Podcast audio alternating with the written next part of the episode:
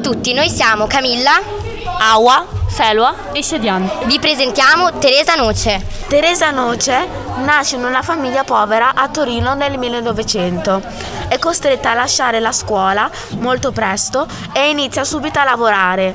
Da bambina lavora come sarta. In seguito entra in fabbrica come operaia alla Fiat, ma lei, curiosa e determinata, continua a studiare da autodidatta. Teresa crede che il mondo si possa cambiare attraverso l'impegno e la lotta politica. Così aderisce al Partito Comunista d'Italia appena viene fondato con l'intenzione di cos- contrastare le ingiustizie e le disuguaglianze. Durante il regime fascista è costretta a fuggire all'estero, dove continua l'impegno rivoluzionario come dirigente di partito tra Mosca e Parigi. Partecipa anche alla guerra civile spagnola nelle brigate internazionali assumendo il nome di Battaglia e Stella. Nel 1943 è arrestata e deportata in due campi di concentramento, cioè il campo di Ravensbrück e Hollischken. Terminata la guerra, rientra in Italia decisa a continuare il suo impiego politico, prima della consulta nazionale e poi all'Assemblea Costituente, all'interno della quale collabora alla Commissione di 75. Eletta deputata nelle prime due legislature.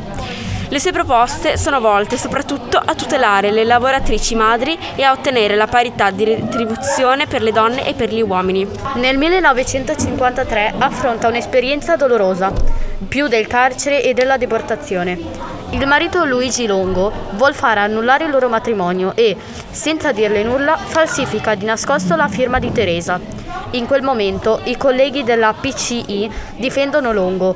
La deputata viene emarginata e a poco poco privata degli incarichi politici.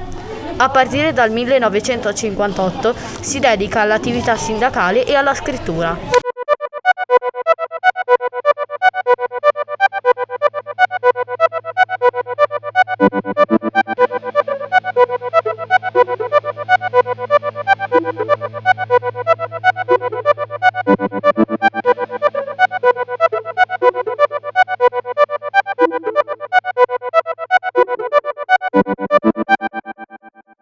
A tutti, siamo Valentina e Anna e, vo- e vi vogliamo parlare di Filomena degli Castelli.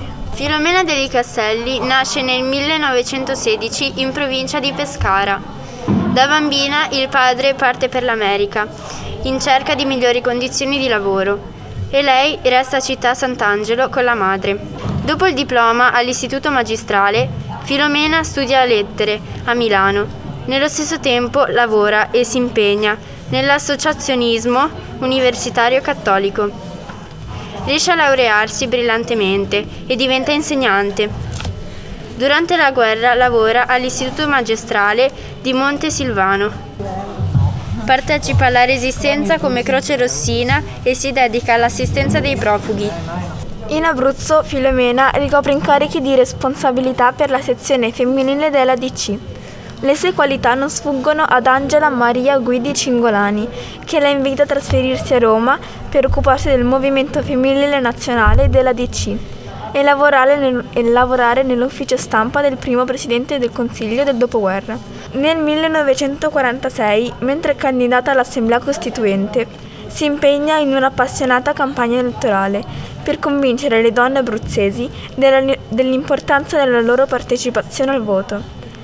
Filomena, una volta eletta, collabora attivamente con le colleghe comuniste, da lei soprannominate le sorelle di Viate, affinché nella Costituzione sia affermata la parità tra le donne e gli uomini in tutti i settori, nella famiglia e nel mondo del lavoro. Prosegue la sua attività parlamentare per due legislature. È particolarmente attenta ai temi della cultura e della comunicazione.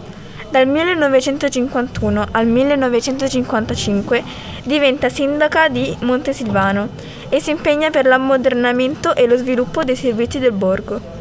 Nel 1958 è nominata dirigente della RAI, con la quale collaborerà fino al 1975.